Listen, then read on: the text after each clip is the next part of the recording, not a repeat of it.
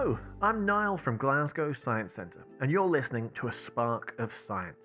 Today I'm asking, what would happen if the moon just disappeared? Well, the length of our days would change. The moon actually slows Earth's rotation. With no moon, one day would only last six hours.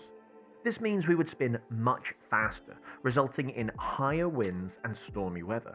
Think of the high winds on speedily spinning Saturn and Jupiter. On top of having more extreme weather, one year on Earth would last 1500 much shorter moonless days. The tides on Earth would change too. The moon's pull of gravity makes oceans rise and fall, creating tides as it orbits around the planet. With no moon, the height of our tides would decrease. A high tide would be only one third the height of a moon assisted tide. The moon affects the altitude of our oceans too. Because of the moon's pull of gravity, our oceans bulge upwards around the equator. In short, the North and South Pole have lower water levels than our equator. With no moon, this water would rush north and south, resulting in mass flooding.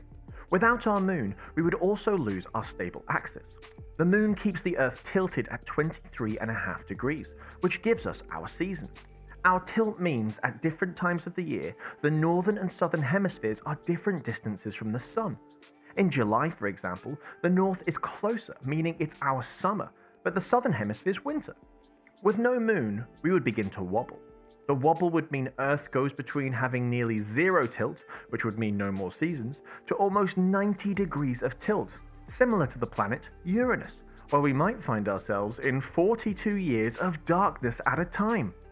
I hope you enjoyed this spark of science from Glasgow Science Centre. As an educational charity, we want to continue keeping everyone inspired and engaged with science.